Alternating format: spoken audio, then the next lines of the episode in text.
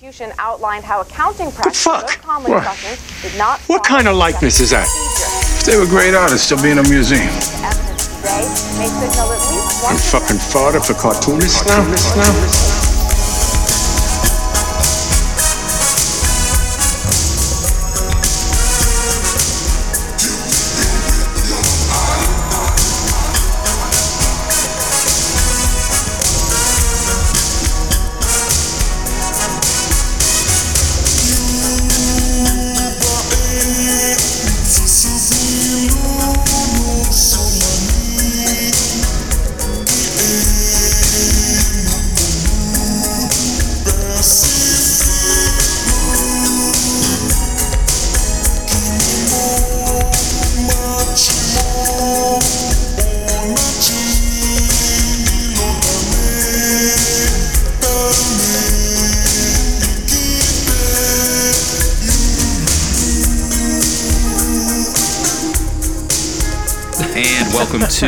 Episode 54 of Gutter Boys. Gutter Boys is a small press comics podcast about the ins and the outs and the highs and the lows of making comics. I am Cam uh, with my co host JB. Today on the show, we have Birmingham, England based cartoonist and artist Michael Kennedy. But before we get into it with Michael Kennedy, we're just going to get into our shout outs and we're going to actually keep this one a little short because I think our interview ran a little long. Actually, I do recall uh, we talked a little bit about uh, soccer, football over there, and uh, England did make it to the Euro Cup, but lost to Italy today. So they went further than uh, Michael ended up implying they would go in the interview. They made it all the way to the finals, but choked to the Italians. So shout out to the Italians. Hell yeah. Uh, good Yeah. job, Italy. Good job. Yeah, good job.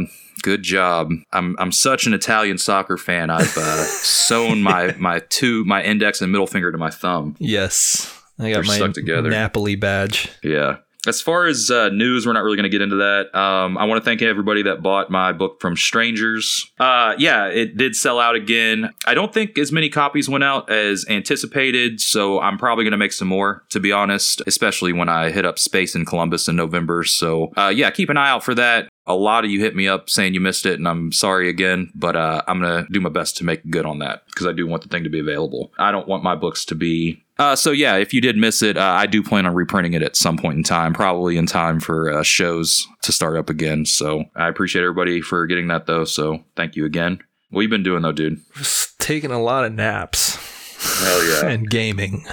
Gaming. Yeah, I've uh, I leveled up 20 levels in Call of Duty in uh, 48 hours. This is a gaming so, podcast now. Yeah, I'm the pure alpha male in my house now. I'm more of a Sigma male now. Yeah, okay.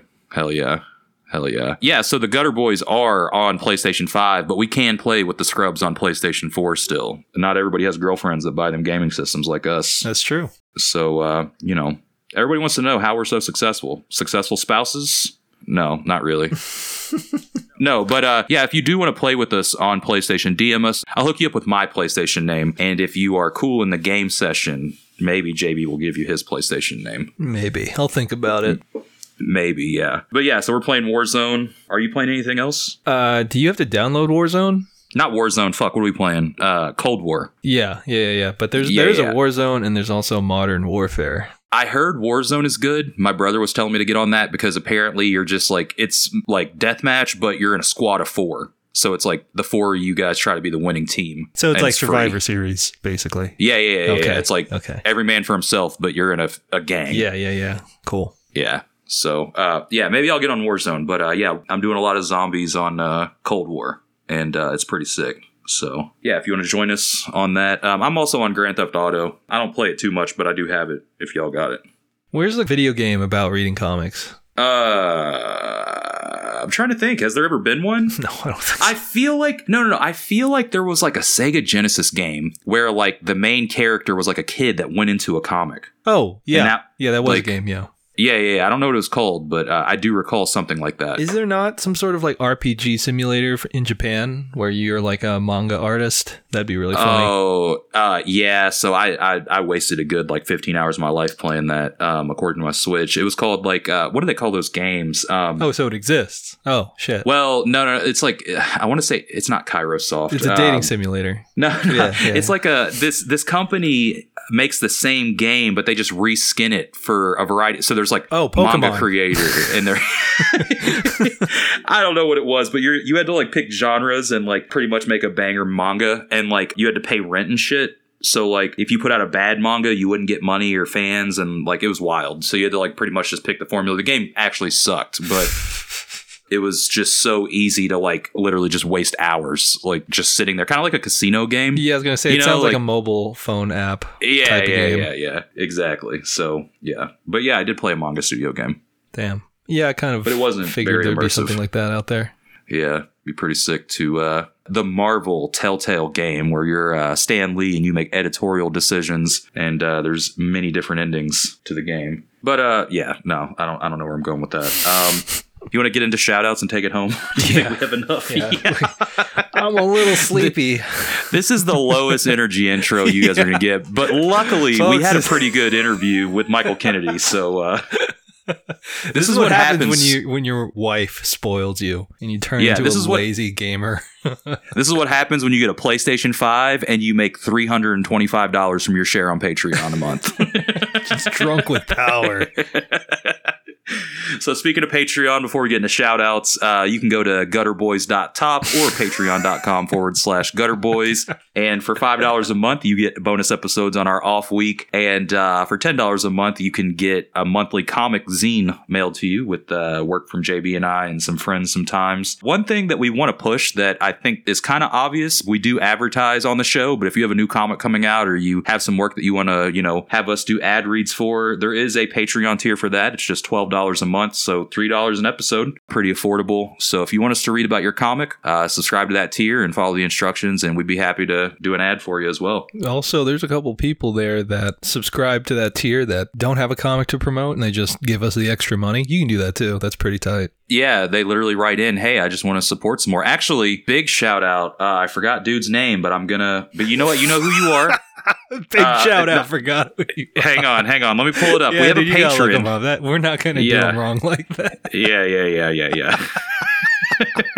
God, My man's just going to take his money and be like, I don't remember Yeah, he. he Let me look at the messages. All right, all right. Yeah, so big shout out to our patron, uh, Ryan Brosmer. Ryan moved up to the international pimp tier, which is an extra $5 just to cover the shipping of uh, the zine tier to countries outside of North America. And uh, I messaged Ryan and I said, Hey, Ryan, what's your address so we can send you your copy of Pimp Digest? And the dude sent back a United States address and said, I just bumped up to the international tier, so you're actually making money on the zine. so shout out to Ryan. You're more than welcome to do that as well if you're in the States. If you want to give us 15 bucks, that is awesome. Not that we're asking for it, but we don't make money on Pimp Digest, to be honest. Yeah, so uh, yeah, we don't. we don't at all. Miscalculation, maybe? or uh, great value. What is it? yeah, chalk it up to poor management.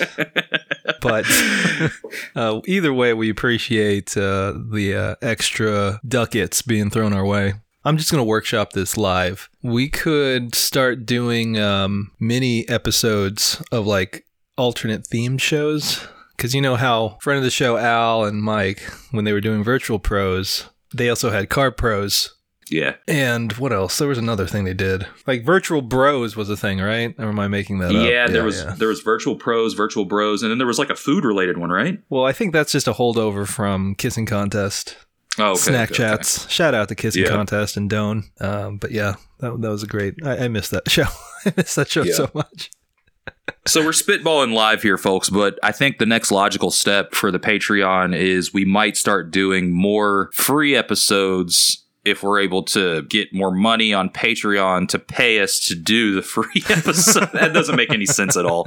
so cut We'll, that. we'll figure it out. We'll figure it yeah, out. we're, we're we're we're figuring out how to do the Patreon and make some changes to it and uh, offer up a little bit more content. So if you have any suggestions, hit us up at gutterboyspodcast at gmail.com or at gutterboyspod on Twitter and Instagram. Also, while I'm here and plugging this shit before we get into shout outs, if you want to join our Discord, you can hit us up for a link. Just DM one of the accounts and just don't be a cop or a snitch tagger, and we got you. And um, also, you can send us your comics, and we'll talk Oh, about we'll them on the air like we're about- about yeah, to. yeah, yeah. And uh, we will also uh, post them on our Instagram now. also, if you have weed, uh, we'll take Mhm. that. That's fine. Yeah.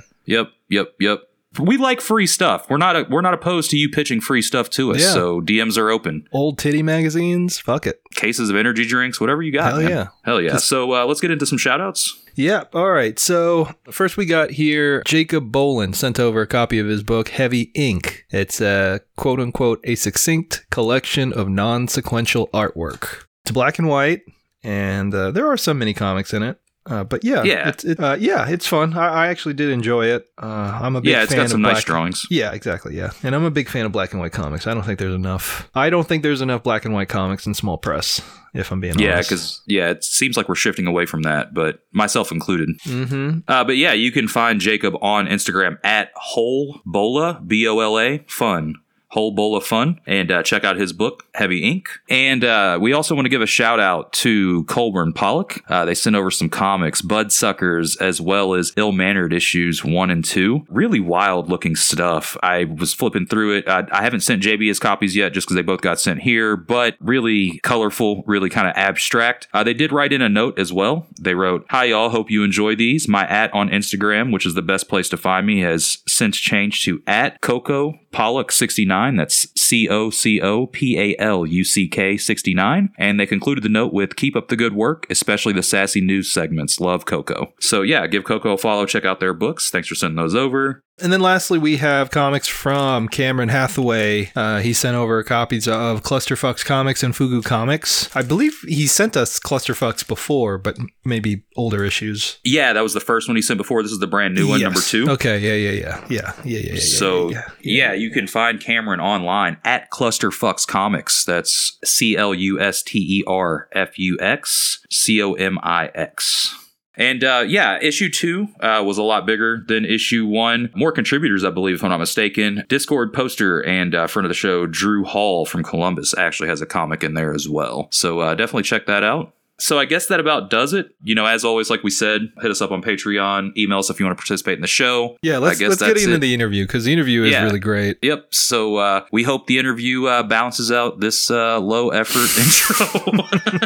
Alrighty. So uh, yeah, see you after the break with Michael Kennedy. We'll be right back. This program is brought to you in part by a generous donation of $12 by the Michael Sweater Foundation for the Arts. At Michael Sweater Foundation for the Arts, we are committed to supporting stuff that rocks. Michael Sweater encourages you to also sign up for the Gutter Boys Patreon and to buy the latest issue of Strangers, Bubbles, and other zines about comics. Also, please make more zines about comics and comics history. It doesn't even have to be good. Also, Silver Sprocket rules.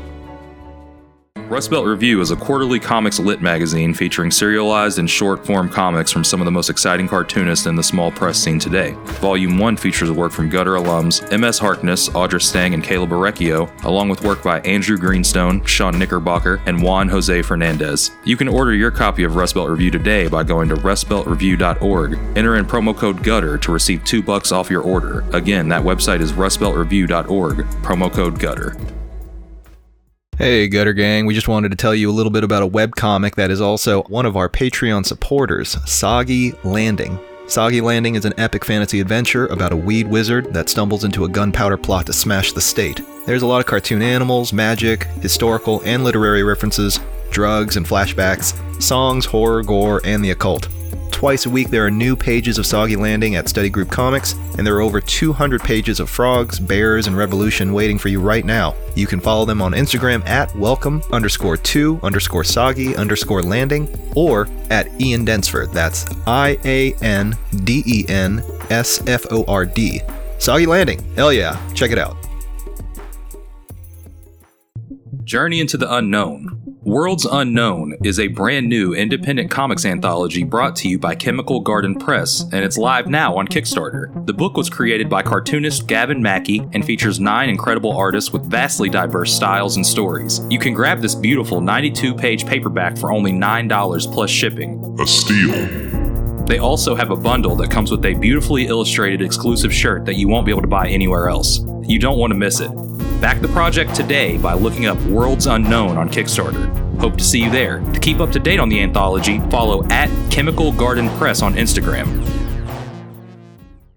Now, back to our program.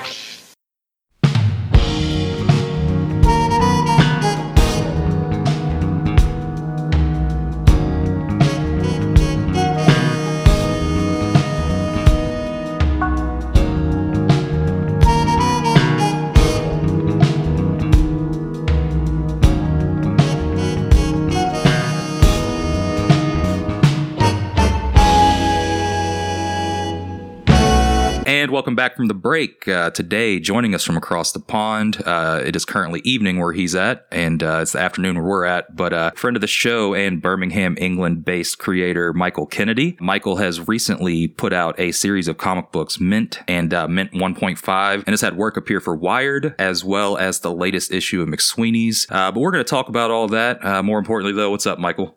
Oh, I'm great. I'm good. Hell yeah. yeah, I'm I'm still creasing from uh, the the the trash TV talk. To be honest, Oh yeah, yeah.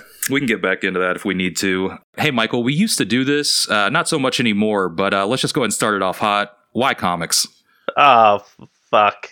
Yeah, what kind? I don't know. It's just one of the. It's like anyone. It was just like you just get into it as a kid and then you kind of stick with it. And I don't know. I, I'm at the point where it's just like even if I want to do more things, it's probably gonna like take from the cartoon form in some way. You know, I get. Like that stuff, like with the um, that Instagram account, the the Nancy one, and then they were like talking about the shirt she made, and they were like talking about the clouds and how Nancy's on clouds, and the Dragon Ball stuff's on clouds. Like that's that's what makes comics like so cool and interesting. Just have like that wackiness. So you said you did grow up as a reader of comics. Yeah, yeah. I didn't have like the best kind of uh, like intro. I didn't have like all the comics to go through because it was like it was like way after like that 90s like crash and what i was was reading was from like 92 in like bargain bins in bookstores in like the middle of england and it was like stuff they couldn't get rid of for about a decade so Right. it was all like this but it was like amazing stuff it was like this trashy like black exploitation-y luke cage stuff and you know where like the Punisher teams up with him, and he's like literally has like a skin transplant, and he's like black for like three issues. Uh, that's that was what I had to like read until I started going to like libraries.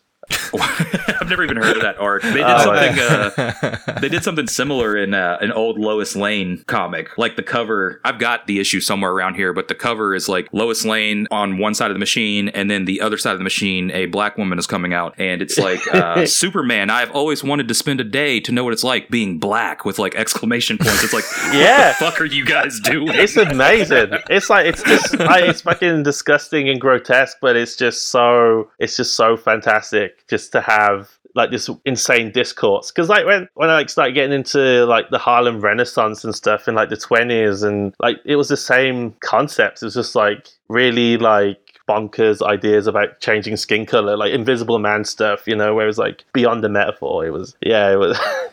it's not something like a kid should be really be reading at all. Never mind. like, never mind like the only black kid in like a town type thing, like a small town. It's like yeah, that, I could see that being a little damaging. yeah. but that's that's it. That's I think that's what's so like interesting about the comics though, anyway. It's just like you can just like stumble on that and it's like totally unfiltered and like your parents don't really give a shit. So you just like there looking at it like under the bed type shit. Yeah, that was that was uh, a formative influence to say the least. Definitely. So, are you are you originally from Birmingham, or is that just where you've relocated to? Uh, it's kind of where I've relocated to. It's where my family from. Like my parents are from Birmingham, like huge like immigrant families, like Irish on my dad's side, like Asian on my mom from Barbados. But they like moved out to like one of the satellite towns around Birmingham to like raise me and my brother. And it was just like the people that were already there were either like English, 100% like English, or there were people that moved from like Birmingham to get away from like immigrants in like the 70s. like that's where you know like white flight like that's where those guys people that's where they went. Um, Okay. Yeah. okay. yeah, it's a mad one, but it's I mean it kept it interesting though. It keeps it interesting. You know, I, I kind of like I live in the inner city now, so it's like where I probably would have grew up. You know, where it's just kind of just like a lot of just like kind of street life. Like nowhere near like the American thing though. Like whether what you guys get up to in the, in in in America is just it's a totally different thing. But so I'm not I'm not claiming, but you know, but then again, like I guess it circles back to those comics where it was just like those comics with like the Punisher being black that was all set in like the inner city, and they were like, he was like, he'd like meet up with Luke Cage, and they'd have like this huge discourse about like policing in the cities and the FBI and stuff, and I'd just be like, what the fuck? so, is there still or was there a good art scene in Birmingham? Uh, it's, it's good now. It's popping now because we were like so neglected as a city. Mm-hmm. Like London is always like where it's going to be at. All the money's there, all the people are there, etc., etc. So, like because of that, it's like this whole generation really of uh, artists in Birmingham that are just making really good work, and like some of it is comics, and it probably isn't the type of comics that I'm making, or like like obviously of like the kind of independent tradition or like the American independent tradition. But yeah, it's it's really vibrant here, and I think maybe the pandemic has made it somehow stronger. I don't know what's it Mhm. what's it like with you guys in your respective cities. Oh, Louisville is a uh, it's very uh, desolate when it comes to comics. I mean, there's a an art scene, but they just like seem to paint wall murals that say "Welcome to the Highlands" and "We love Louisville," you know, or Yeah. "Keep Louisville weird." so it's very uninspired, in my opinion. There's some Yeah. cool music. You know, Louisville, I feel like is known more for music than uh, I guess art. But you know, I could be wrong there, and it's just something I don't know about. But where I'm at, it's just close to non-existent. Maybe, yeah. What about you, JB? Well, uh, when I was living in Chicago, the scene there is very active. I mean, Yeah. we, we probably bring it up like at least once per episode in terms of like the comic scene in Chicago.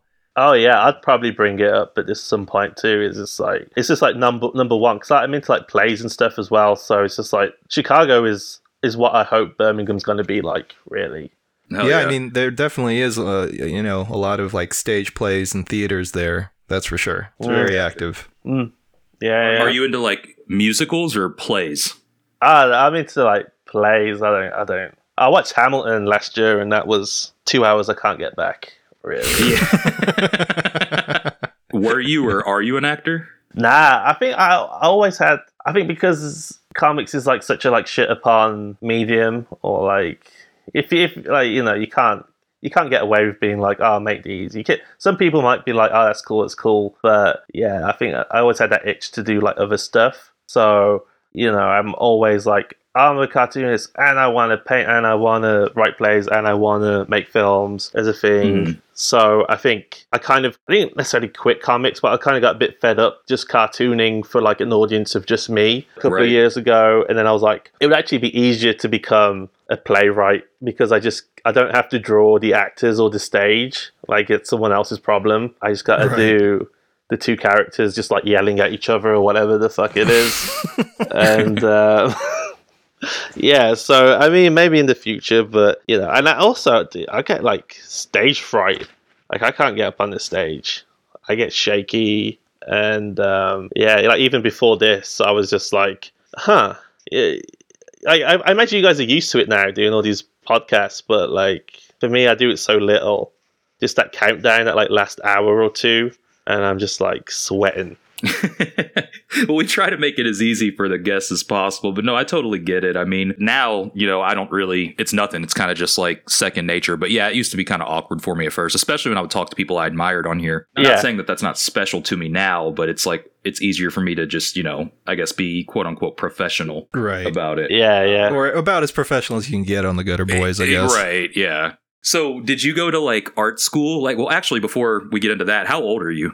Uh, uh, twenty-seven. Okay, gotcha. So mid 20s. Did you go to art school or have any kind of formal training?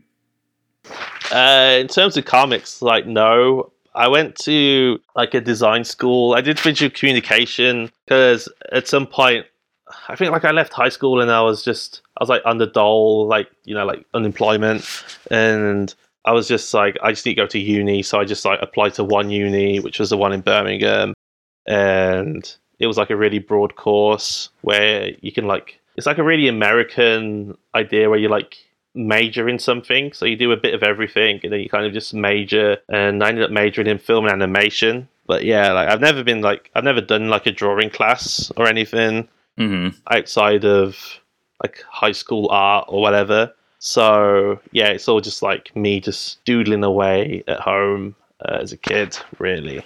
But yeah. Well, let's let's talk about influences then. Like, uh, who are the who are the artists that you were really getting into that either motivated you to make the work that you do, or at least informed the kind of work that you do?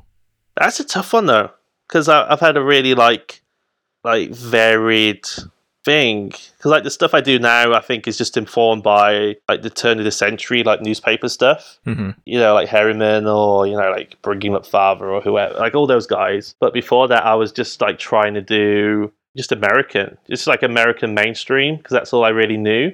Mhm. It's like following on from those like shitty Marvel things. It was like, oh, how do I do this drawing thing? I think my brother went to like a signing in Birmingham, and there was like a Marvel artist there from the Midlands. I think it was like it wasn't Charlie Adlard. It was um I want to say Mike Perkins, but my brother was like. He just like happened upon it, and then he was just like, "Oh, my brother does this. What do I do?" And then Mike Perkins was like, "Oh, just like do some pages, put them on like an internet forum, and then fucking you're on your own from then on. right. So I did that for ages. So it was more just like really commercial or whatever was out at the time in terms of um, just like superhero comics. Like I did that from like 17 to maybe, I don't know. It's from around the, from maybe about like 2012 to 2017. Okay. Yeah, yeah. And then I, I think throughout then I was just like studying film animation and just like getting into more like artsy stuff or more interesting things and figuring out who I was type of thing. I mean, that doesn't answer your question at all, does it? Um, no, it does. It does. it does. I was basic and then something happened and then I think I was basic and then I, I, I realized I was like the stuff I was reading as a kid was way more edgier and interesting than I thought it was, or people, other like writers on forums that were trying to get me to like pitch with them and stuff, wanted me to be type of thing. Like I've been, I've been through like that whole ringer of just like Ah. pitching and right. yeah, mad one. Do you still have all that old work? Uh, some of it, I got some stuff that like I considered just for like irony, just like putting on the website. Yeah. But then I was just like, this is dog shit. This is fucking dog shit. I, I mean, I'd be Um, curious to see it. Oh my god. I thought I was hot shit. That's the problem. Like when you're that age, I, I just thought this was like publishable. And Yeah. oh my god.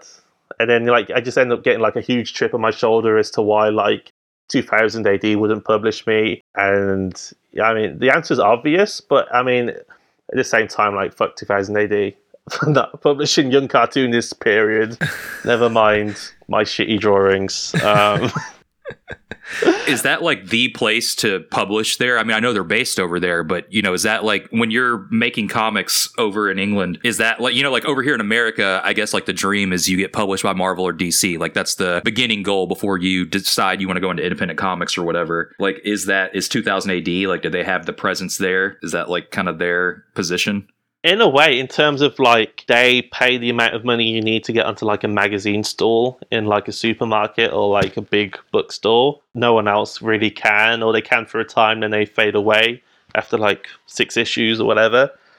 hmm So they've kind of got like this pedigree of like still being in business, and maybe you know on the face of it, that is kind of like, oh, if you want to do this for money, this is where you go. But you know, I don't like really. It's it's more just like a, a fad, and it's more to do with like the film stuff and like oh, how do you become a millionaire type Sure. thing. Yeah. Mhm. yeah. Which at the same time, I don't think Yeah. people that work at 2000 AD become millionaires unless they've actually created something, which they don't do because they're just like fucking milking old Dredd, whatever it is Right. called. Yeah, well, all those guys, you know, it's just like an IP farm. Like I used to go on these forums for 2000 AD. That was like one of the main collaborative spaces, blah, blah, blah. And it was like, they're all like sweet people, like, but it was kind of just like middle aged fans that just loved Dredd and loved their childhood. And, you know, they were just honoring that all the time. Right. Yeah, so in terms of like any kind of British mainstream comic, it's totally barren,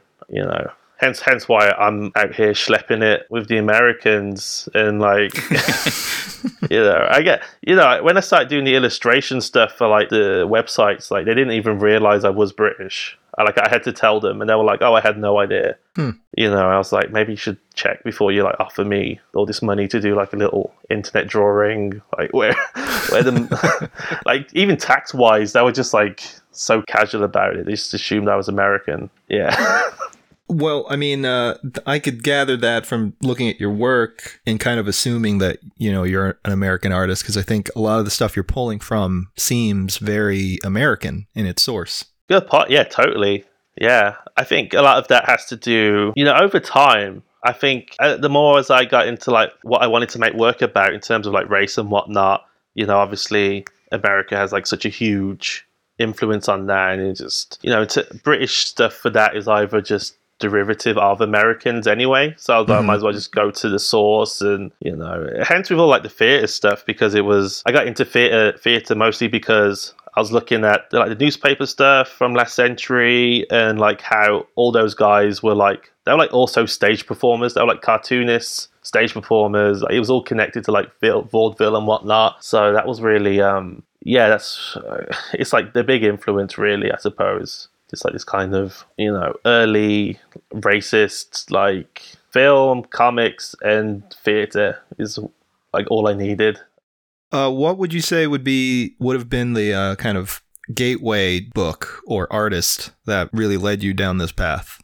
It'd be the Smithsonian book because when I was working on Tumult with with, with John Har- uh, Dunning, he was just like super getting me into stuff, and like there's like some scenes in Tumult that at least reference some of that comics history. Are you talking about the newspaper Smithsonian book? Yeah, yeah, the big uh, Oh, okay, okay. Smithsonian. I know they have they have two that I have. I have the Smithsonian uh, newspaper collection, then they have one that's like the Smithsonian comics collection, which is like little Lulu reprints and you know little Abner and stuff like that. So it's just oh, yeah, I don't have that Yeah. one. I got, I just got the, um, you know, the one with the big ass one. the big ass one. Yeah. Yeah, the other one's smaller, but yeah, they did another one that's got like a lot of comics from like the it's like history of comics from like I think the uh, 20s until the 70s or 80s, I believe. Ah. So if you can find it, yeah, check that out too. I will, man. Yeah, because like that, the, the the big one, it, it blew my mind. That was like, Oh, for sure. in terms of just like, I think because I always pushed against comics because I wasn't happy with, you know, I was satisfied with, you know, like Klaus and, and all that, but I think I wanted a bit more complexity to the to everything that was going on. hmm And I think that that that big one in terms of like the early newspaper stuff, where it's just like twelve panels at least, like nine panels at least, nine big panels, and it was just like a total. It was like architecture and literature, and it can be as complex or as uh, simple as you wanted it. It was just like yeah, that was like it was a total revelation. You know, I probably if I if I could do huge things like that and not like become totally broke by it, I probably would. Well, and that's you're talking about format wise, right? Yeah, yeah, yeah. Yeah, so that's something I did want to bring up with you. It seems like something that you're always experimenting with in your comics. You know, you've got some risograph comic books, you've got uh, some that are very small, you've got some that are standard size. Is that something that you just think about before the project starts, or do you actually do the art and then you think about format afterwards? Uh, it's usually art first. Like, I wish I could be as smart to be like, oh, it's going to be like this exact measurement, or, you know, I'd, I'd love to be able to have like a book where like there's like inserts that are different sizes, you know, like go like the full Art Spiegelman on it, as it were. Mm-hmm. But, you know, I'm not, I'm, I'm just not quite there yet. Maybe I need to work with like a book designer or something. I would say that it seems like you're there from a uh, fan perspective. Like every time I get one of your books, I just marvel at the production of it. So Ah, thank you. I mean that in the best way possible, yeah. So, are you working full time as an artist, like between freelance and comics? yeah, I guess so. Yeah. I know that Nice. answer. yeah. yeah, yeah, pretty much. Because I started doing the editorial stuff for like all the news sites last this time last year. It's like just over a year into that. So yeah, but before that, I was just like so stubbornly into art. I was just like willingly in poverty for it. I was just I, I did like I had some work as just like a pot wash for a bit at a football club, and that was kind of about it in terms of income uh, outside of like comics or drawing. But yeah, I- I think now I'm. This is what I thought being a full time artist would be, and like the past ten years prior was just like one long internship or something of suffering and all the usual shite. But yeah, I don't know. It's a it's a tough one because like you guys are like doing this full time, right? Uh, yeah, pretty much at this Yeah. point. Yeah. But like the only difference is that my my income's just coming from like the fucking Condé Nast conglomerate monster Yeah, so the pay is better. Yeah. Yeah, Yeah, you're you're, Yeah. you're killing us. Yeah, yeah very much so. Yeah, Yeah. I'm I'm like part of the problem now or something. Like it's, I, I used to I I was just like like before before that before this year like it was just I was just a totally different kind of entity and then I just started selling out like a little bit and then suddenly I've got like the funds to pay for like these comics that I could never get published before. So I think maybe in terms of like experimenting with books and stuff, I probably I'm only at a point now where I could probably drop a bit of money on a large format thing and not like cry about it really, you know. But but yeah, no, I don't know. Yeah, full time artist, I guess. Sure. Now, as far as like the comics that you're making, um, I mean, of course, the pandemic shut the world down. But were you tabling at events over there and whatnot before uh, the pandemic? No, I was a fucker. I didn't do that. I was just antisocial, and I never had anything printed for like ages. Because my brother ran a printing press for a bit, and he printed some stuff, but I just hated it. I hated what the work was and all that, and Okay. Yes, and also like I was, I was a bit of a drunk, put it that way. Mm. Yeah. So Seems to be yeah, common in England. you know what? Or in your early 20s? Yeah, or Yeah. Yeah, it's really common. You're ready to like to just grow up, like walk out of high school into becoming like a part time, maybe full time binge drinker. right. Yeah, for I sure. did for sure. Yeah, and that's what I I did for until I don't know, like three years ago, two three years ago. Yeah. Right. hmm You all But get an I early start though, right? Hey? Yeah, you guys get to start at 18, right? Isn't that the drinking age in England? Oh yeah. Wait, what's it for you guys? Like twenty? 21 here. 21. Yeah. See, that's good because you can like spend that 18 to 21 and kind of find yourself a little bit in terms Well, I found I myself say. outside the liquor store paying Yeah. people to get me booze. Yeah, I was going to say that law didn't really do much in the way of uh, dissuading kids. but I mean, I mean, I just respect the grind that to just like get people to go and get you liquor, and like maybe they won't come back with it, right? How many times? How much have you Oh, lost right. from like people just keeping that money? Well, usually it's you usually get the bottle, but it's one of those things where the bottle costs like eight dollars and you gave them a twenty and you don't get the change back. Yeah, That's like the that's Oh, the see, worst you that ever are getting happens screwed. with that. I never had to deal with that shit. Well, that only happened to me like twice, and it was because like it was like dire straits. Oh, but okay, uh, okay. yeah.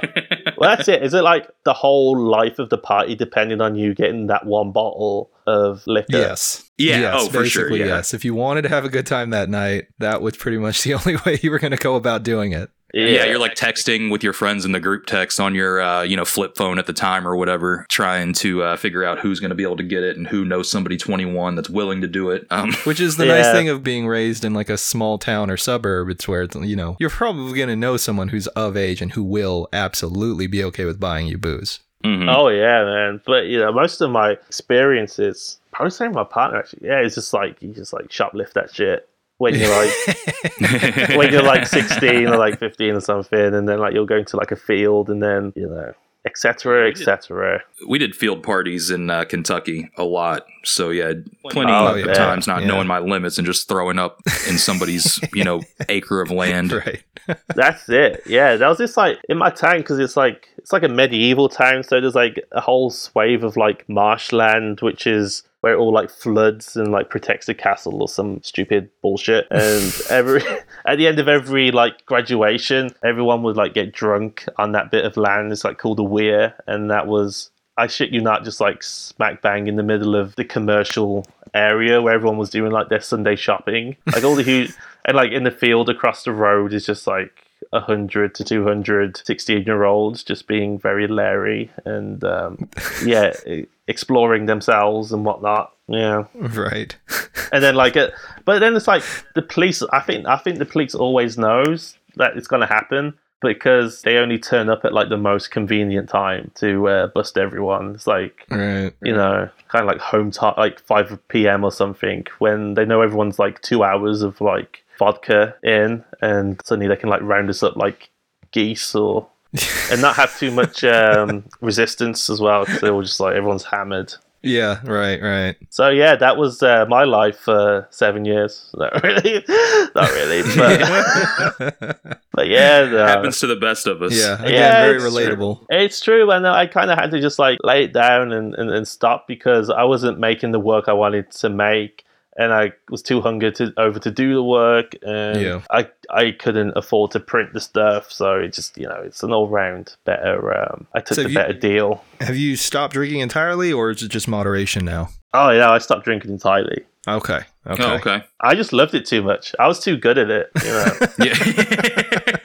I, I, I, I always thought I was just like Respect. such like a, a intellectual, sensitive person. But like when when I stopped drinking, and then like my friends from home, they'd talk about me in this like reverential, like you could like compete with the best of them, and I was like, what? Like, what do you mean? And uh, like he was so mean and so aggressive, and I was like, oh fuck! Like I was a, I was a, I was that guy, A proper, lad, you were.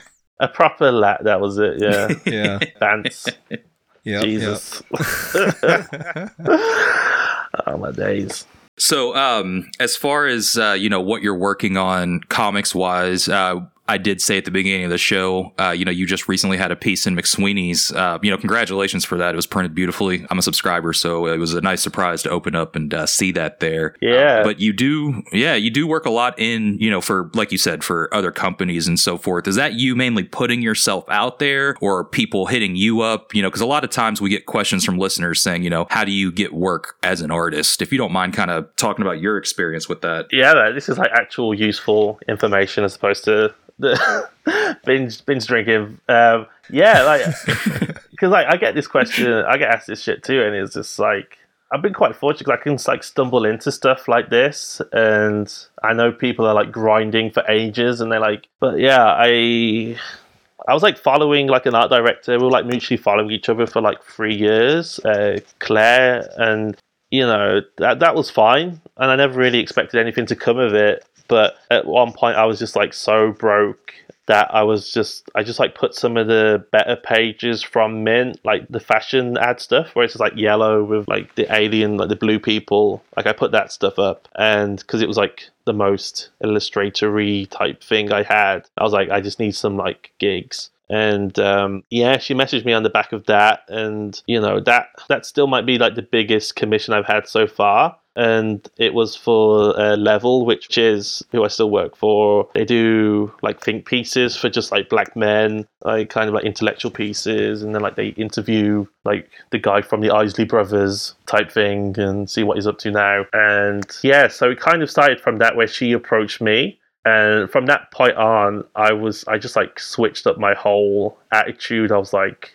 i'm gonna like get this stuff on time be like super courteous like write professional emails and then you know like deliver the work on time and like go above and beyond and um yeah like from there i did a few more things with her and come summertime he offered me a gig doing this weekly column which I still do, the only black guy in the office. And then I was like working enough. I like I'd done enough of those, and like I kind of dedicated my life to that stuff because I was like, I'm just not gonna hold this down. Like it's a regular check. I've never had that before. Um, it allows me to have like four days of the week off, and then you know things kind of snowballed from there. And like other people just started emailing me and all that, and yeah, that was kind of that was kind of it. But that you know, I, I know that if I actually like kicked myself up the ass and like wrote those emails and like looked for feedback and like networked properly, you know, I might have had that a few years ago as opposed to like when I'm like 26. So I know a lot of people can't. Well, I could barely survive like as a, a person on this planet until then. Like I know a lot of people can't. So I mean, my only advice would be to just like just keep networking because I didn't, and it took me this long. um, and I know there are people that are like much better illustrators at their age than I was at their age, type of thing. Uh, if that makes sense. So it's really just about pestering these art directors and making yourself feel approachable and available. Because I probably wasn't that before. I was still like on some edgy, like I hate like capitalism and white people stuff, which is just like everything that my the job is now founded on is literally that. Uh, the core te- Yeah. the core tenets of what I do is founded on exactly that. So I think as soon as I stopped uh, railing against them and was like, maybe we can work together to, you know, I could at least represent in some cartoonish way for people these like serious issues. but it was all it was all just a, a, a fluke, and I feel very lucky to be working in this field. Really, I mean, all the columns I work on are office stuff. I've never had a job in an office.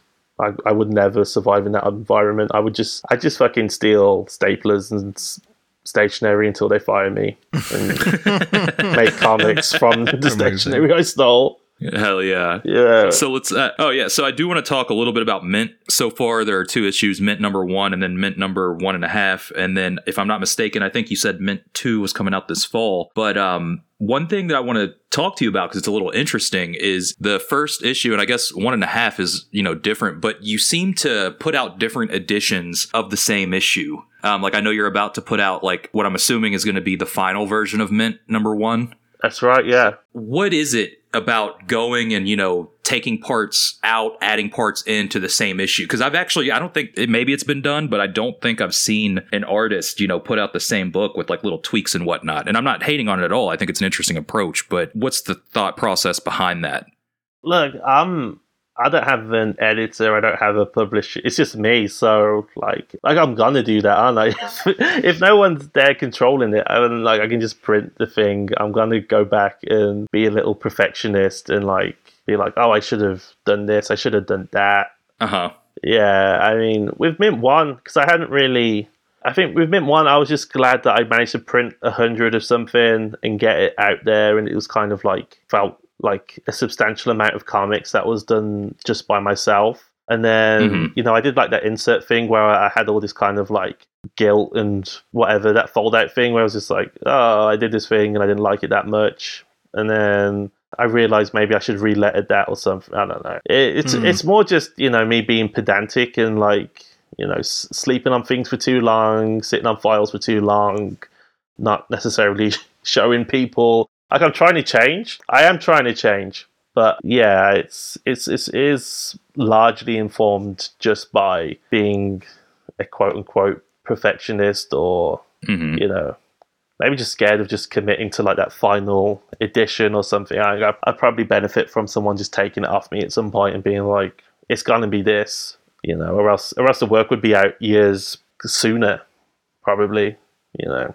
I mean, it's a shame. I don't know. It's maybe when later on in life it'll be a much easier thing to do because I know what type of comics consist of a Michael Kennedy comic you know when when you like when I asked you about like the McSweeney's and you were like it just feels like a step into your own identity. It was like to do like what I liked about that was that to do those eight pages for McSweeney's like I had to do so many like a hundred pages of like you know pseudo uh, like early 20th century newspaper strips. Um, so yeah, there's a lot of perfection going around. I don't know. Do do you guys not get feel that though? Do you guys think I- that way? Yeah, no, no. I hate fucking everything that I put out as soon as it's done. I just leave it alone because I would go crazy if I just like you know got into a cycle of fixing my stuff. Um, Yeah. Just because I, you know, uh, but that's just me. I'm just uh, different. But I do think it's interesting that you do that because uh, it's interesting to see the evolution of the book into what you actually want it to be. Right. Yeah, so I mean, like to be able to trace that, you know, process, I think is interesting. But yeah, I'd never seen it before, so I just wanted to ask about it because I did, I do find it interesting. I think maybe it does happen before, but it happens like a decade later. And I just do like six months later or something, you know, where they, like go, oh, we're going to re release such and such a graphic novel and then like add like a short story they did or something or retran- Yeah. retranslate it or something. I feel like I have those kinds of weird concern. I, I have these concerns on my mind that are like the concerns of like Penguin Random House, but they're all just like in my head for some reason about this particular project. I, I imagine it's like the same thing. What's going on when you say, "Oh, you're gonna go crazy with it"? It's it's it's really similar to that. It's, there's very little uh, like technical or skill to it. I think it's just uh, stress. yeah. It's just stress. Like. Uh, I will tweak stuff if I'm given the opportunity to do it. Like, for example, uh, I just finished a short comic for Riot Fest, and uh, you know I turned it in on like Sunday morning, uh, but it was technically due I think that following Monday, so I turned it in early. And uh, as per usual, the editor or art director or the guy responsible for all of this, uh, has not responded to any emails. Still? Yeah. And so during the last like four or five days, I've just been going back to that comic and reworking things and rereading things and finding things didn't, you know, work the way I wanted it to, or the pacing seemed off, or the way I worded things didn't make sense. So uh, that thing has gotten tweaked probably like six or seven times uh, since I turned it in originally. Uh, and now finally it's at that point where I can just leave it be. Nice. Yeah, exactly. I, I think that's the thing, isn't it? Where it's just like, especially with comics, because it's so uh, so many things have to be right before it's just right, and right. Yeah. maybe maybe that's what I'm kind of having to contend with, where I'm like, I want to go fucking to like crank it up to eleven on the artwork, and then I realize the writing on it isn't as up to scratch as it should be. So I publish it like unlettered, and then I realize, oh, I can actually write it now, and then republish it. But then that's like a whole, it's like a whole rollout, and it's just like, and then I feel bad because I'm like, oh, all these people bought Mint One and etc. etc. Right. But you know, I feel. I mean, I'll run it by you guys when I do it because I, love to get your opinion. Because when I like collate it together, I'll just be like, "Oh, does this actually work as a, a second edition?" But you know, I think I'm getting to the point where maybe it is becoming like its own like kind of like technique or practice or whatever where I do these things and don't necessarily mess with them and kind of like collage it all together. It's uh because like Mint 2 is going to be like a hundred pages. Oh, well, okay. Wow. Oh, yeah. wow. I've done, I did a bunch for it that was really just like loose and free. And then like the issue with that when it came to putting it together was like, oh, how do these things work together, etc., etc. And like, how do I make these things kind of seem cohesive or not? And that's kind of been what I've been puttering away on. So that it is kind of like one thing, you know. So I think I'm actively trying not to be you know, produce different editions or like reiterate or redefine what the comic is. Hopefully, maybe, maybe it's maybe that might be the, the what's good about him. I don't know. We'll see.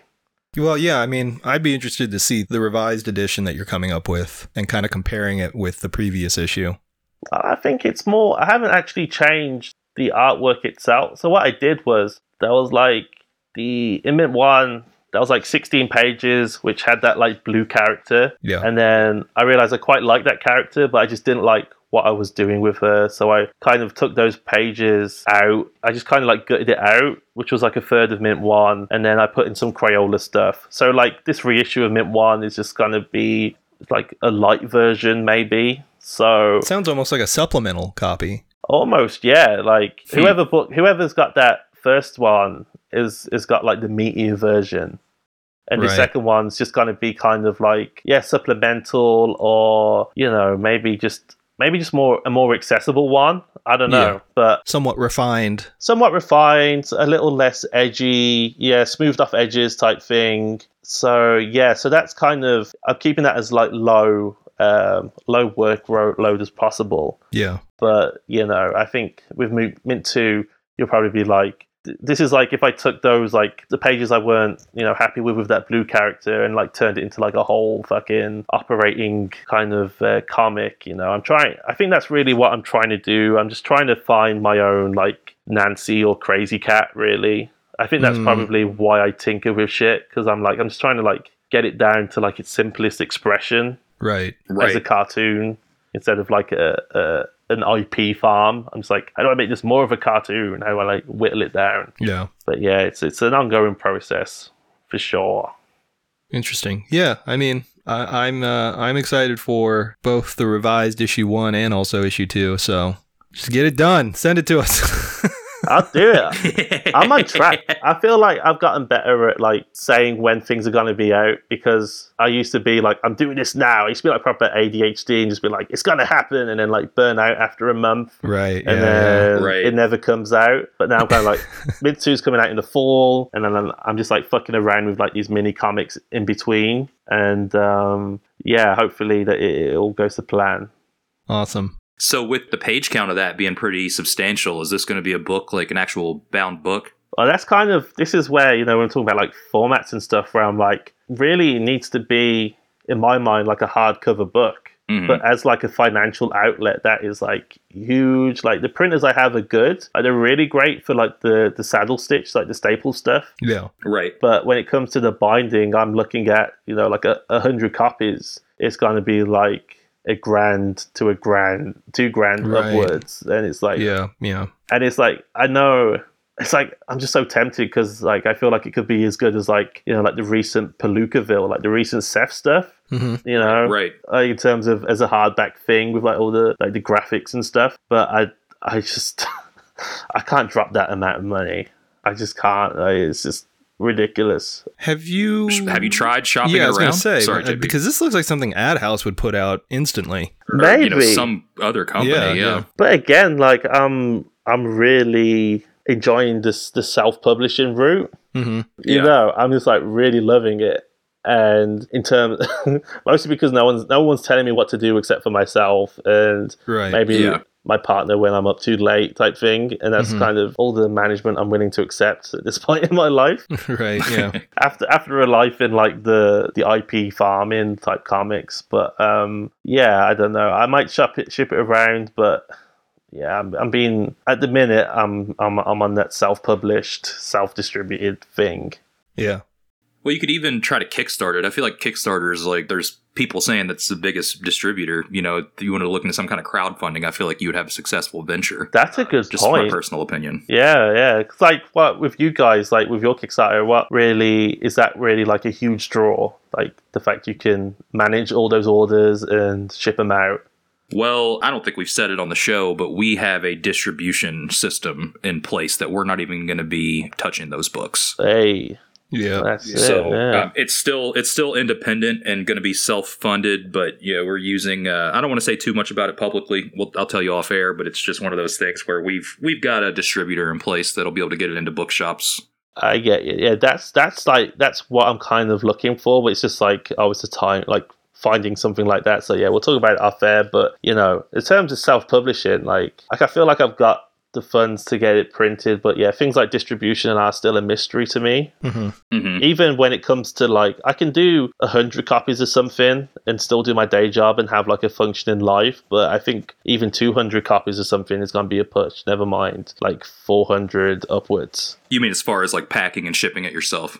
Oh yeah, yeah. Yeah, yeah, Mm. Like it's still for sure. Well, I, I, w- I would say that, you know, the experience that you may have dealing with a publisher like, uh, I don't know, AdHouse or Floating World or any of these like smaller alternative press publications, the oversight is going to be minuscule compared to these IP farms. Because, you know, those people know exactly what it is that they want because they're seeing it as just content. You are the content producer, and they're going to package it and sell it out, and that's how that works. But with guys like AdHouse, it's very much like, okay, what what are you wanting to put out?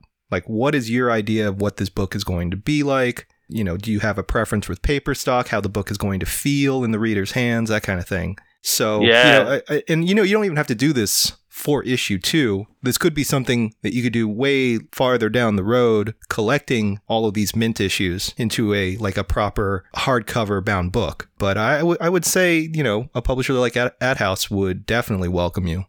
Yeah, man, that's that's the dream, man. It just um, finding a, a publisher that it just gets it. You know, I think unfortunately because we're in the publishing industry, because I, I mean, I had a book out with SelfMadeHero, and you know, as lovely as they were and whatnot, I think I mean this probably might have been just me and the writer actually pushing it in a certain way, but yeah, even at that level, which is still considered like independent graphic novels you know it's mm-hmm. still it's still like royalty driven or you know how do we make costs back or Right. and like i think this is this is maybe why i kind of like enjoy like doing the stuff with the websites it's kind of like you know where the money's coming from with that mm-hmm. stuff you know after all that stuff with like Nobrow you know i think Oh God, yeah. yeah, like you know, like they're kind of transparent. Like, like I love SelfMadeHero, and I'm not saying that they're doing shady shit, but it's um, yeah, I think the publishing industry is the publishing, in- like, is what it is, isn't it? yeah. I think, Ad, yeah, AdHouse seems like a cool guy. He's, you know, like, and he's worked with people that I respect, and they seem to have had a, a really great time with working with AdHouse. So yeah. For sure. Now, um, I do want to get into questions, but before we do, uh, is there anything that you want us to uh, talk about before we get into these questions, Michael? Maybe, man. 'Cause, like we were talking about merch the other day on Instagram, and like we got- we like touched upon it, and then I felt like that could have just like exploded as a, a conversation in terms of like because I was saying how I was able to like send you guys copies and stuff, and it it, n- doesn't really affect me financially, Mhm. but like because I know that you know there's more there's going to be more money in like doing a t-shirt or something type of thing. Like we couldn't swap t-shirts really because it's it's it's going to be like what 10 15 bucks going towards. So i was kind of just like been thinking a lot about comics and how you know maybe just like i don't know i'm gonna this is a more tangential question than i thought it would be. But yeah i was just thinking about like the music industry and like how they don't really make that much money from like streams and Mhm. how it's all merged like i'd buy like the freddie gibbs stuff and stream the album. Like i'd buy the sweatshirt. I got the sweatshirt and the shirt and whatever but i'm not going to probably buy the album unless it's like free with the sweatshirt type thing. So i was kind of like interested because you guys seem to be doing probably like the most cutting edge in terms of like putting stuff out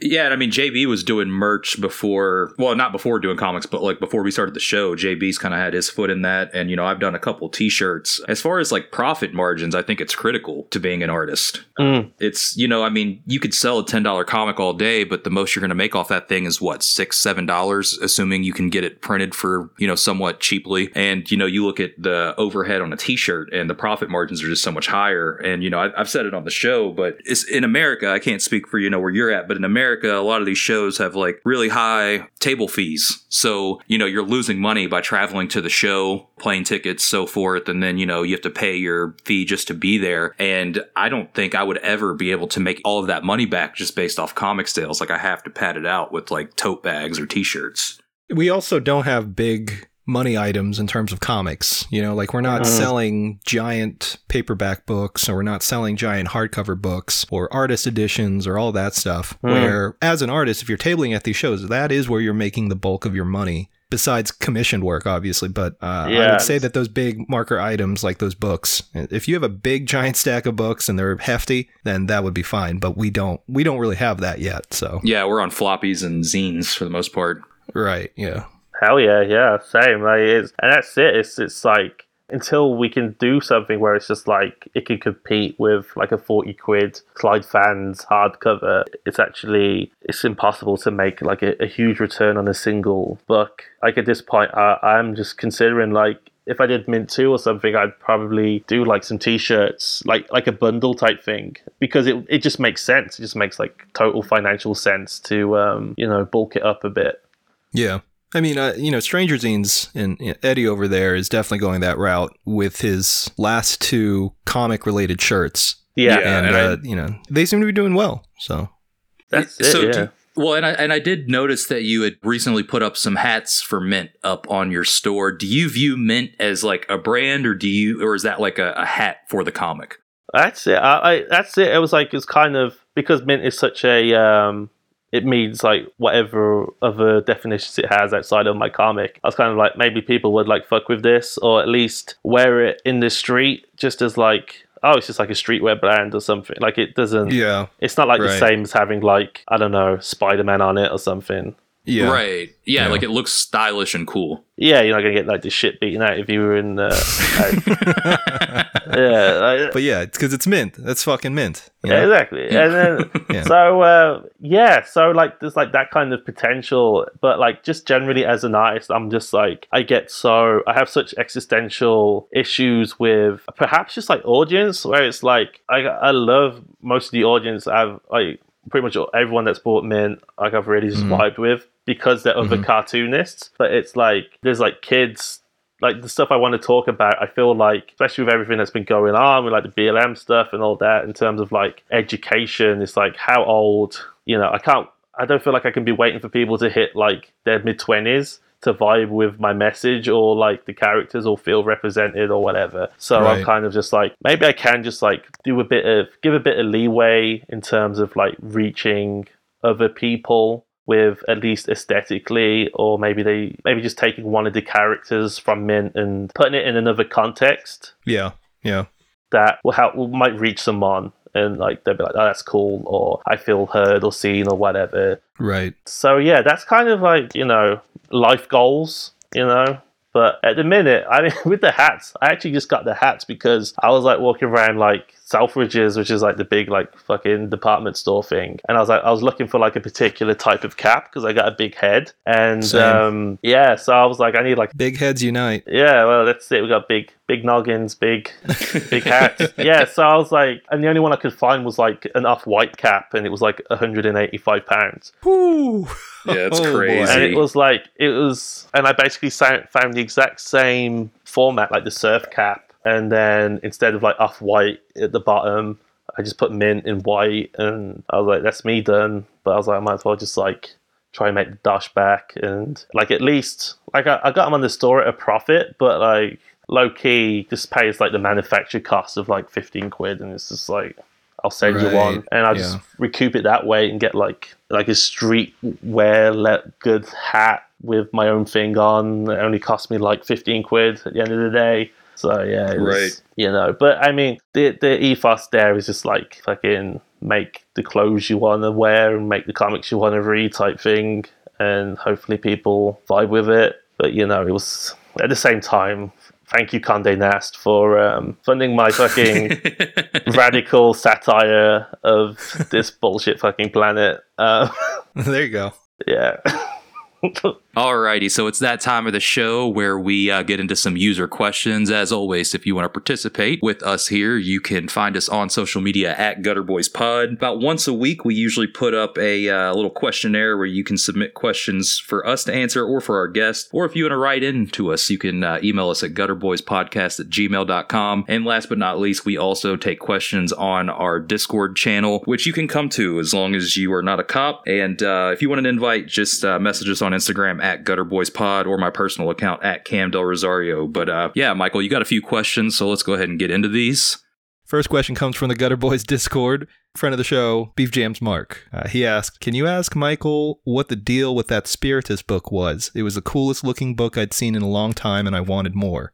Yeah, man. So that was like that was such a long time ago, but it it basically folded because for a start, like the communication just broke down in terms of what I was getting from the writer and the Vault team, uh, to the point where I was just like, I just had to walk away and like try and earn a living somewhere else or some other place. But yeah, it was. I think it was a book that because we started in 2014 with another publisher, and then we moved to heavy metal, and then that deal broke down because of like IP related arguments with like the CEO of heavy metal and the writer, and then. I think it moved to Vault when the writer moved to Vault as a, a designer on the books. That it was kind of, it wasn't necessarily wanted. It wasn't like a winning horse you know. But you know, I, w- I I'm proud of the work I did on those two issues, and I wanted to do more, and it just didn't work out that way. So I'm sorry. but by mint, nice. nice. Alrighty. Next question comes from our Discord as well. Um, Drew B. Hall asked, uh, I'd be interested in knowing more about Michael's workflow. Like, how does he balance illustration work, comics, paintings, etc.? He seems to have a crazy output of things that are all very different, and I'd like to know more about how he spins all those plates. uh, start the paintings, don't finish them. Uh, take like a long time to do the comics. Definitely do your illustrations on time. Yeah. That's yeah, yeah. I, I don't know. Like that's it. It's just like it's just a pro. It's like a marathon, not a sprint. So you know, I might chat big shit on big game on the fucking the gram. It might look like it's popping all the time, but you know, I spend I spend more time thinking about this stuff than maybe even working on it. So yeah, it's not the, the plates aren't spinning. They're just on the it's on the side, aren't they? They're on fishing lines. They're on fishing lines. yeah. Gotta keep up that I'm, eat- illusion. I'm eating off them. That's what's happening. Yeah, yeah, there you go. what's uh what's some good I mean this is not a question from the Discord or anything. What's like a good example of British food because my understanding of food from England is besides breakfast, everything else looks like dog shit. Everything else is dog shit, and that's the appeal.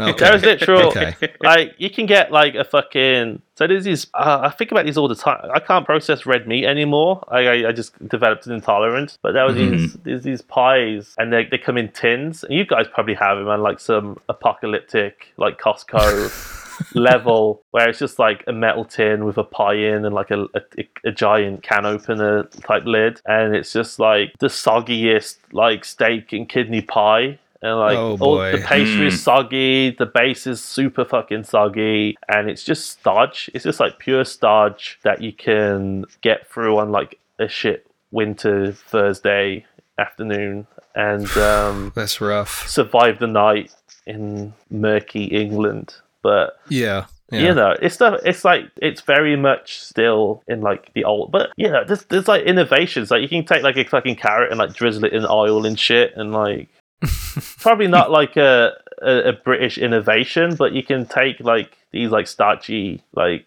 things and zhuzh them up, Right. as it were. But yeah, I mean, it, it seems like the biggest thing in England food wise is just whatever's been imported from other countries that were colonized. Like Well, Indian yeah. food is still pretty big. Oh fuck yeah! I live. We live in in like the Balti Triangle. It's like right, and it's just like all the best restaurants. Uh, we don't eat there enough, but yeah, we we live on a, really good spot for immigrants and their food places. So yeah, we we eat really well at the minute. But if we were to like live, I know, like ten miles on down the road, it'd be just like potatoes and Right. Yeah. it's, it's what I think of whenever I see the uh, make or keep England for English or something like that. And it's like, well, what would the food even begin to look like? It's just mud and like, uh, like you said, like old meat pies and tins. Yeah, uh, well, it's like yeah, because like my dad's Irish, so it's like Irish food is equally dire, where it's just like, Right. yeah. but it's almost like through combination. Because I don't like mashed potatoes, and I don't necessarily like cabbage like on their own, but there's like Mm-hmm. colcannon, which is like an Irish combination of the two, and it's fucking Okay. delicious. So Huh. it- it's like a weird. Um, yeah, I wouldn't know how to describe it, but it is awful. But sometimes it's the best thing in the world, you know. Sure. And they try and innovate. You know what Yorkshire pudding is? I, I am familiar with that. Yeah. like so we went to like a carvery which is like just like a, a buffet for like english food and Mhm. they do like yorkshire pudding wraps so it's just basically just like a burrito with a yorkshire pudding base and just like roast turkey and like i don't know peas or whatever so they're like they're, tr- they're like Yeah. trying to like desperately compete with like the whole kind of like street food like Right. Right. uber eats stuff but yeah Yeah. You're not going to top a falafel. I'm sorry.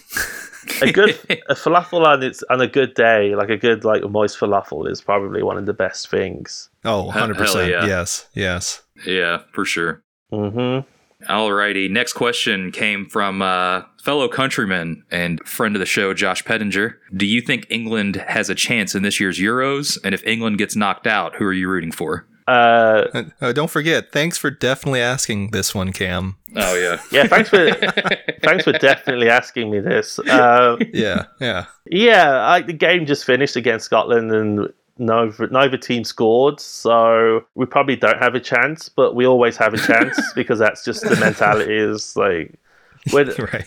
like we can't beat like other teams, but we can win the thing. we can win the cup. Yeah. Uh, you know, if we get knocked out, well, we're, we're not going to get knocked out because we're going to win the whole thing. But if we get knocked out, I might go for maybe France. They're kind of just like a team of just like killers right now.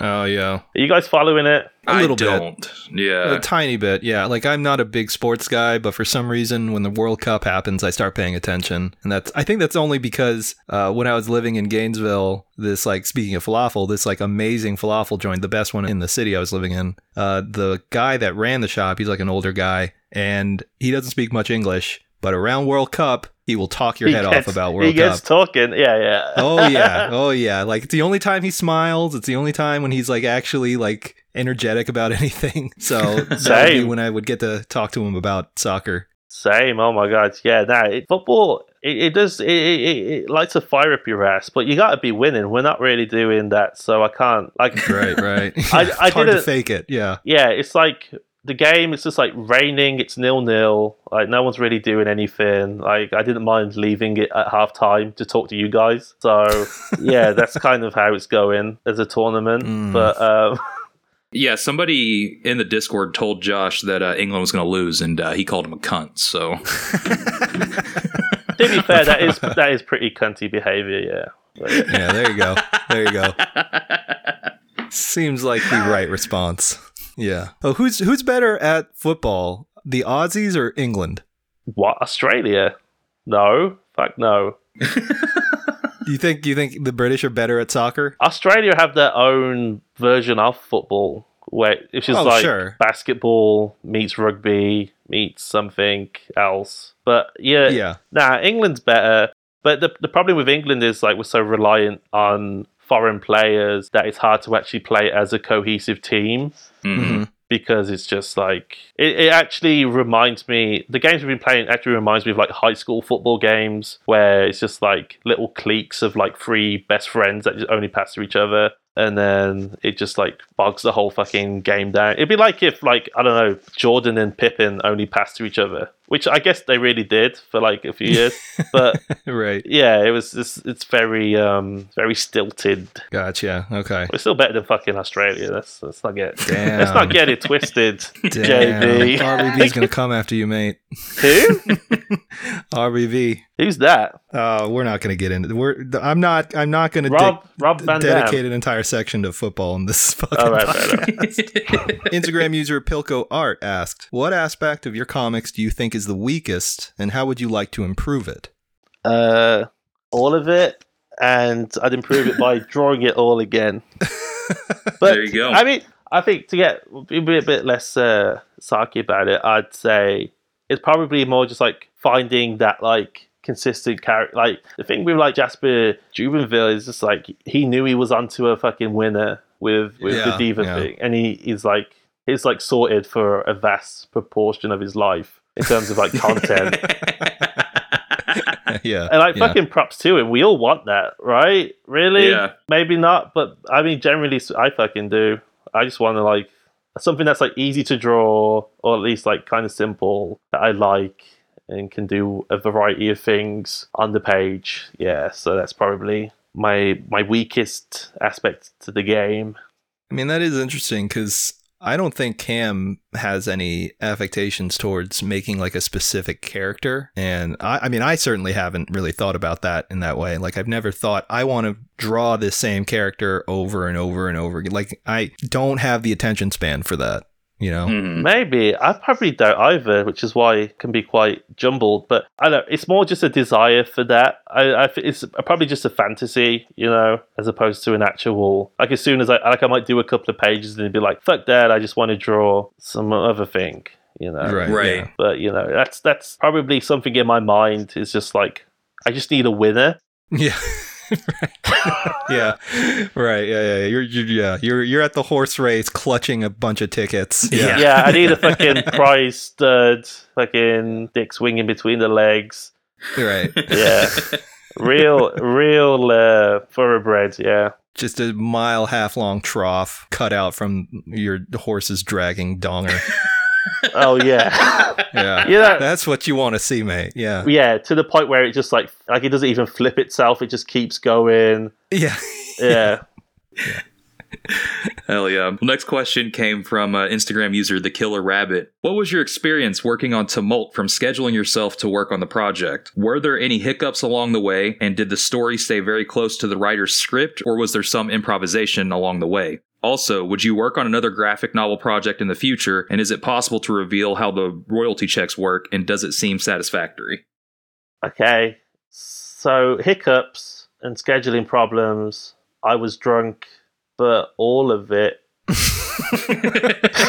besides like the last three months, like the last three months of the product, it got pushed back. I, I, I, I, I fucked up. Like I, I bit off more than I could chew. I just said yes to everything. I took on like I was just supposed to like do the line work, but I ended up doing like the colors and the bubbles, and I was just like, yeah, I can do that, and uh, just like slurring my way through it, and um, yeah. So that was like the biggest hiccup was like my own inability to just like knuckle down. But then like I just stopped drinking, and then I just stayed at home and just did like I just like banged it out in like a month or two.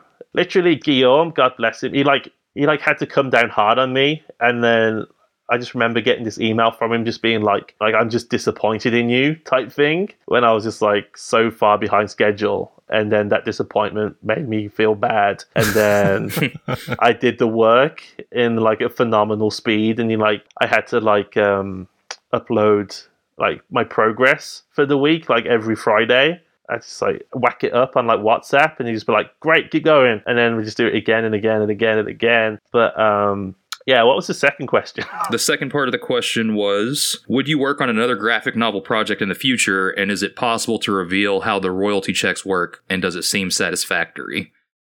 I guess I guess he means like with another writer in like a. Is that what he meant? I'm assuming, you know, because we've already kind of said you've already got like a 100 page project coming out soon. Yeah. But yeah, maybe uh, with another writer. Uh, in terms of like picture, like trying to get, I probably wouldn't, to be honest.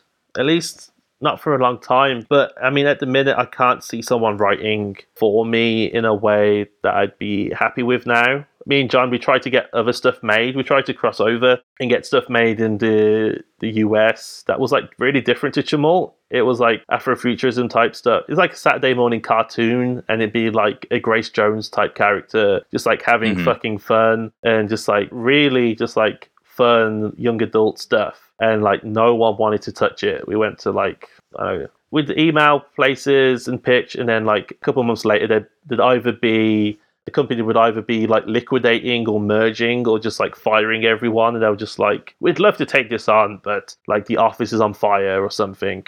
So it kind of just got to the point where I just like had to drop out really. right. So yeah, it was it was a tough uh, world. So I'm just a bit like I'm just happy with my own little patch of um, real estate in indie comics. Really, you know, it's a better place. It's a better place to be. Hell yeah. Uh, real quick, Yeah. d- uh, during the uh, tail end of this uh, tumult process, what was your drink of choice? Well, the tail end, I, I, I- I went totally clean, but I mean, my my standard standard issue uh, hooch, was- it was just like a double whiskey, like double Jameson's. Nice. Hell yeah. Nice. That is the right answer. Yeah. I don't really drink nowadays, but it's whiskey water on the rocks if I do. Oh my god, whiskey! We had I had some good times with whiskey. Because I mean, like we, Yeah. the problem, the, the thing with the, the hometown drinking, it was always like sambuca or some tequila or some like white spirit That's surprising that was hear. like, oh, this this is party shit, you know? Because Yeah. because like so much of UK culture is like obsessed with Spain and like Magaluf and Ibiza, all these like party islands. I think Interesting. Okay.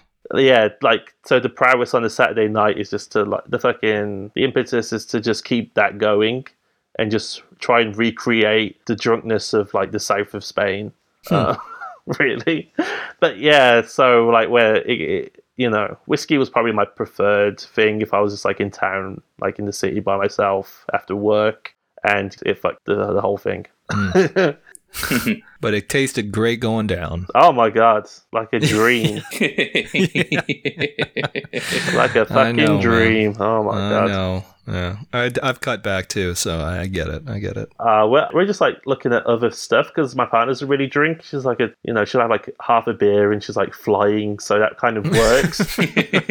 yeah. Yeah. uh, so we've been like doing like CBD drinks and stuff, and just kind of getting like kind of stoned and like, yeah. We're at the minute we're just. It, we, we were talking the other day. and We're like, we had to stop getting the CBD drinks. Basically, it was becoming a problem.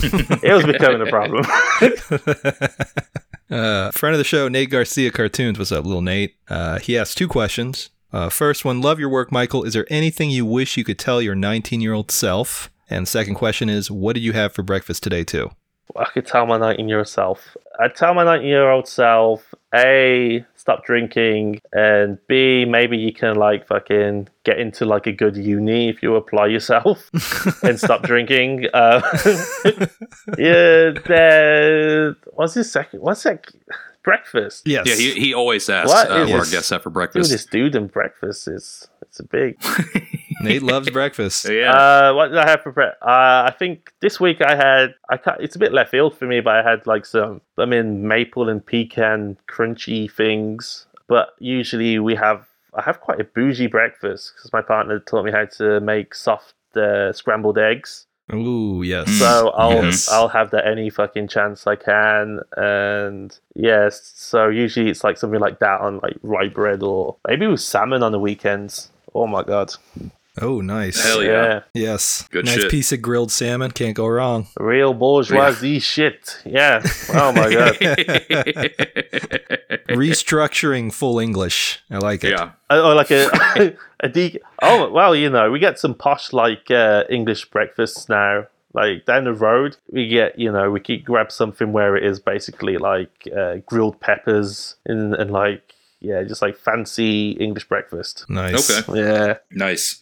Alrighty, next question came from Instagram user king underscore of underscore nails. Uh, they said top 10 desert island comics, please, all of you guys. For time's sake, let's just go three. Yeah. Yeah, that's a lot. Ten is a lot. I don't even think I could name ten. I was about to say I could have named ten comics off the bat. Yeah. Someone else lead. I, I need to think. All right, Cam, you you know what's up. Yeah. go ahead. Um, so, uh, I mean, this is like, you know, you're putting a gun to my head in the moment. So I haven't had proper chance to think about this, but I'm going to say the uh, original volume one and two, the Locas book of uh, Jaime Hernandez that collected his stuff. hmm I'll say uh, the Mazzucchelli book, Asterios Polyp, Good and uh, one of the big Nancy collections. Boom. Yeah, Very nice. Yeah, I might, I might, I might take the lead there from you and uh, go with like the Nancy likes Christmas book, that that There you go. Fantagraphics one. That's been doing me right. Maybe like uh, any Krazy Kat collection, black and white Krazy, and probably third I'd go with the two volumes of uh, Sinner that IDW put out. Oh, nice. That- yeah. That was a big one for me. But yeah, it's my three. If you want to scoop, I saw Frank Santoro posting on Instagram that Bill from Copacetic said that the Alack Sinner books are going out of print soon, and uh, that means that they will soon be hundreds of dollars on eBay. So grab those books if you don't have them and you're interested. get those fucking books. If you're just like still like looking at like CBZ files of like Spanish translations or something, like like like so many people don't know that IDW put those books out in English Right. in an affordable crazy. format for like hundreds of pages of bande dessinée. Yeah. Yeah, both of them Yeah. are fucking like phone book sized. Oh my So, god, yeah. Yeah. What about you, JB? What's the uh, what's the three? Okay, top three books. I'll go with Daniel Clowes's Like a Velvet Glove Cast in Iron. That's number one. Okay. Number two is probably going to be Black Hole by Charles Burns. Mm-hmm. hmm And three will be Grant Morrison's run on Doom Patrol. Sick. Yeah, That's a bunch solid, of crazy yeah. shit there. Mm. Hell yeah. All right, Instagram user XOXO underscore Grease asked, What are your thoughts on the comment section of Simon H's reposts of old stories and any tips for finding a comic scene, what to do, where to go, etc.? Simon Hanselmann. Yeah. I, I think so, yeah. I don't. I'll say this. I know that during the pandemic, like, I think it was a thing that, like, Dog Biscuits and Crisis Zone, like, both Simon and Alex got huge online followings from posting those daily strips. And so, um, a lot of, like, not typical comic readers filtered in, and the comment sections just were crazy. I haven't actually read any of the comment sections on Simon's repost of old stories. This is not a diss to Simon, but I mean, I've read all those old stories, so I'm not really tuned into them. So I'm not really paying attention, but I'm assuming they're probably just a bunch of fucking crazy people like they were last year. yeah, I, that's that's also my opinion on this Yeah. Correct. this hot topic. there you go. Uh, what about finding a comic scene, yo? I don't know. Like it's like you cats. Like uh, that's the, that's the scene for me right now. Like I've been like I've been part of stuff, and when I was younger and like trying to do like the pitching stuff, uh, you know. But it's all like it's all just writers, and they're all like twice my age, and you know I'm like the little golden geese type thing. you The know, prettiest belle at the ball. fine. Yeah. You know, my but I mean, the reason I found you guys it was because I think a lot of a lot of people that maybe like I'd say were like affiliated with Gutter Boys right now. They're kind of making comics to the same kind of impetus or like thought path that I am, and Yeah, yeah, I could see that. and yeah. that's great, right? But like, you have to like engage and buy those people's stuff as well. Like, you have to buy the comics and like try and buy the comics or try and swap comics or something. Like, that's how you find the scene, right? You kind of Yeah, just definitely. I mean, it's all it's all pretty like brick and mortar stuff still, right? You know, you Mhm. don't. I used to have like an Instagram account like before last year, before all the BLM stuff, where it was kind of just more like edgy, edgier drawings, and yeah, the like the scene. There wasn't this comic scene that was affiliated with. It was more just like I was probably just considered like a normal, like an artist that happened to make comics or something. hmm So, and it was like a very lonely existence, to say the least. But then, like, I, I Yeah. started like this new account and was just like, you know what? I've got some like money in my pocket. I can actually like support you guys by buying a comic and just like getting it shipped from the US. Like, just taking those extra mesh, like things that A, I wouldn't have been able to afford to do, or maybe I would have just scoffed at. Like, I just don't scoff at that stuff anymore, like paying shipping um, on stuff. And I think that's kind of served me well. And yeah, just like I just feel like actually own comics now that aren't, you know, like big publisher collections from like Waterstones or like Barnes and Noble type stores, you know. For sure. Right. Yeah.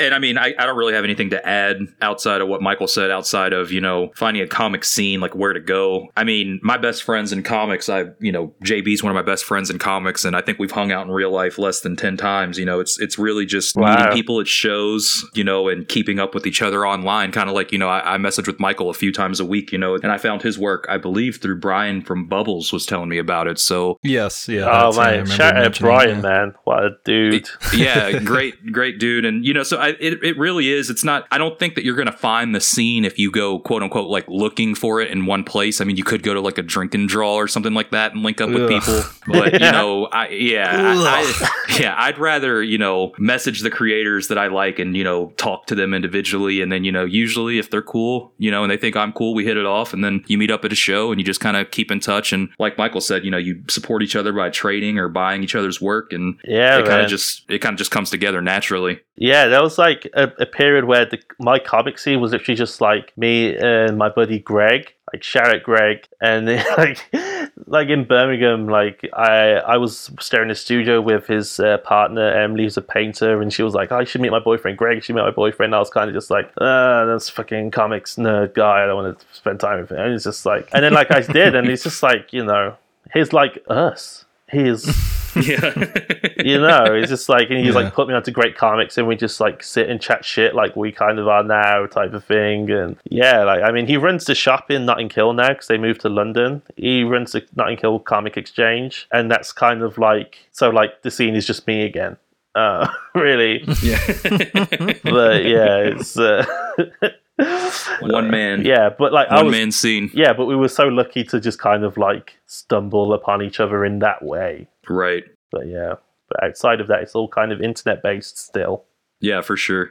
I was spoiled in Chicago, so uh, making Yeah. the move to Iowa, it's like going in, I knew I was not going to have the same, I guess, like circle of comic friends. And by that, I mean I would have no comic friends. I don't really know where to go about looking for them, to be honest, uh, here in Iowa. But I'm also really not interested in looking for them. I'm kind of busy doing my own thing at this point, And part of the reason why I even agreed to move out here was knowing that this would be the opportunity where I'm just only focusing on my work. I'm not constantly engaging with, you know, the comic scene or a scene in that way, which is not to say that's a bad thing. It's just it can be a little distracting if you are constantly like overwhelmed by it. Right. Oh yeah, yeah. Well, you know, there's always the uh, the drinking draws. Drinking draws. Yeah.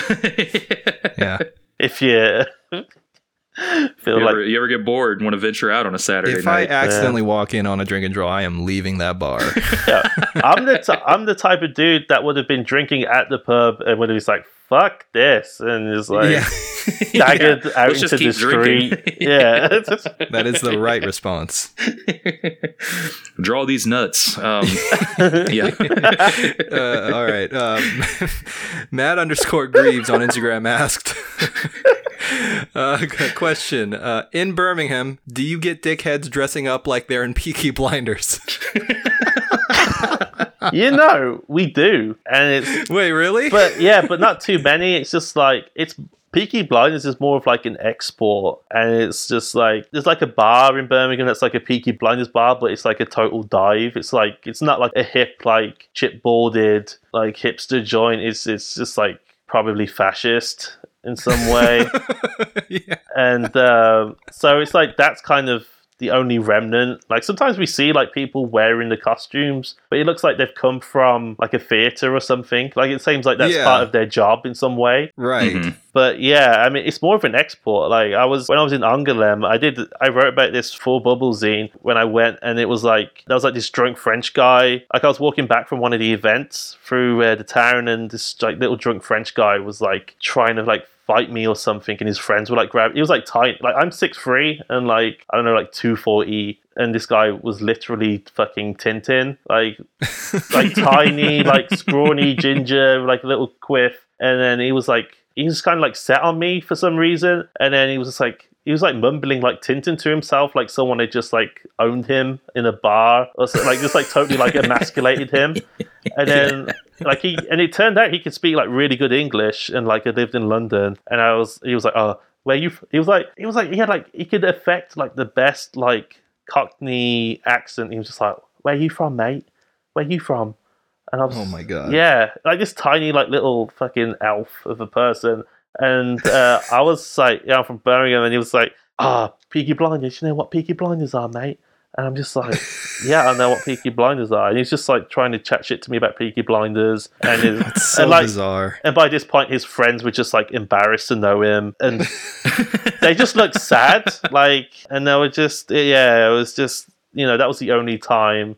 It, yeah, Peaky Blinders is it's a it's not really a Birmingham thing, but it is. It's just like an export of the BBC. Man, imagine going to New York City and some like tiny French man dressed in like a 60s suit is like trying to talk to you about ads. Yeah, you know, it's just like, the fuck are you doing, dude? yeah. He'd switch from like a French accent to like like a Brooklyn accent and just be like, "Hey, I'm walking here," type thing, and yeah, yeah, right, yeah. funny little fucker. But yeah, it was uh, that was that.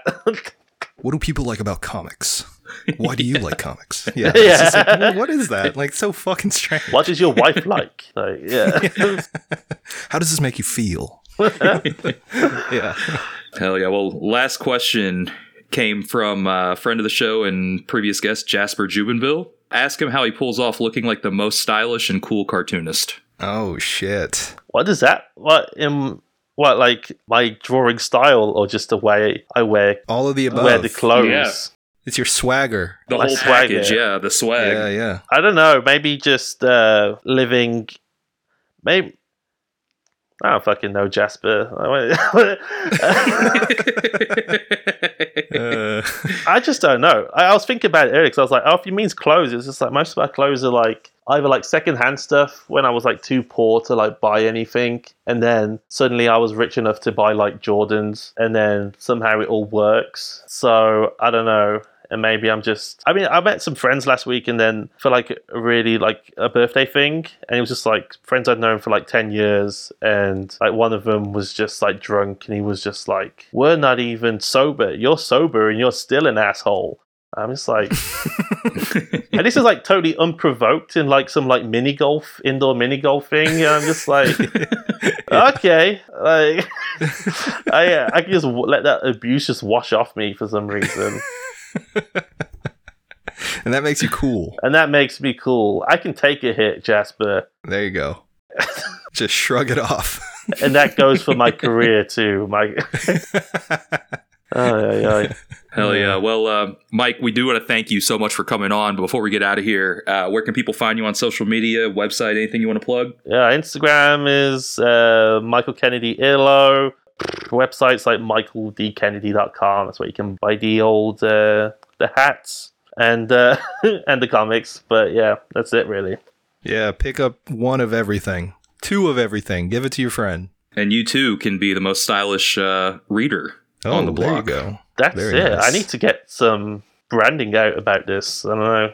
I might I might do another mini comic about being very stylish. There you go. Dedicated to Jasper. Dedicated Yep. to Jasper.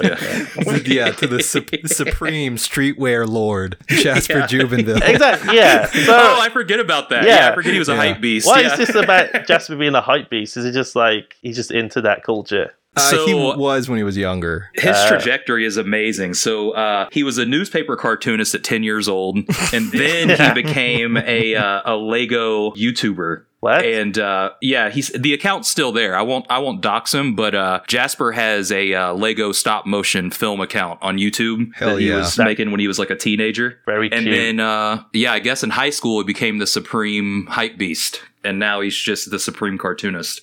Well, that's a good way to transfer from one Supreme to another, really. Yeah, It puts you in good stead because you know about shit like demand, right? You, know, you guys compare like the stranger stuff to, um, you know, like streetwear drops, and I think maybe that's, I think I'm trying to do that too, where it's just like cause a little bit of fuss on Instagram DMs or like just a comment section. For real, I feel like if you get the comment section popping about like uh, something you're about to like release, then it kind of feels like it does feel very hype beasty. yeah, for sure. I agree with that. Yeah. But then, Hell yeah. then like real hype beasts, like fucking spit on me. but if I even look at their um, t-shirt, whatever they're wearing, but yeah, oh well. Well, maybe Mint will become the next Supreme. You know what? I hope not. Hell yeah. And on that note, yeah. On that note, uh, we do want Uh. to thank you so much for listening to another episode of Gutter Boys. As always, I am your co-host Cam with my co-host JB, and uh, yeah, thanks for listening. And as always, stay gutter. Fuck off, cunts. Yeah, baby. for the streets, bring it back. For the hood, bring it back. On the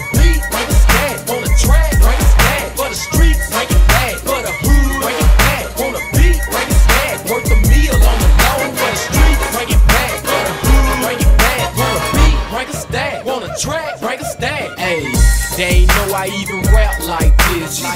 They ain't know that I can snap like this. Adidas ones in the club got 'em thinking now. Get the f about my way when I'm swinging now. You don't play no position in this rap game. You just get the towels. Where's my water main? I rep the zipper life. In that 33, I got that focus flow. Call it Tai Chi or that hot. It's the same thing. The track and telephone. I'm a little rain. The boy. I got that killer flow. And then they know. This sort of thing ain't my bag, babe. For the streets, bring it back. For the hood,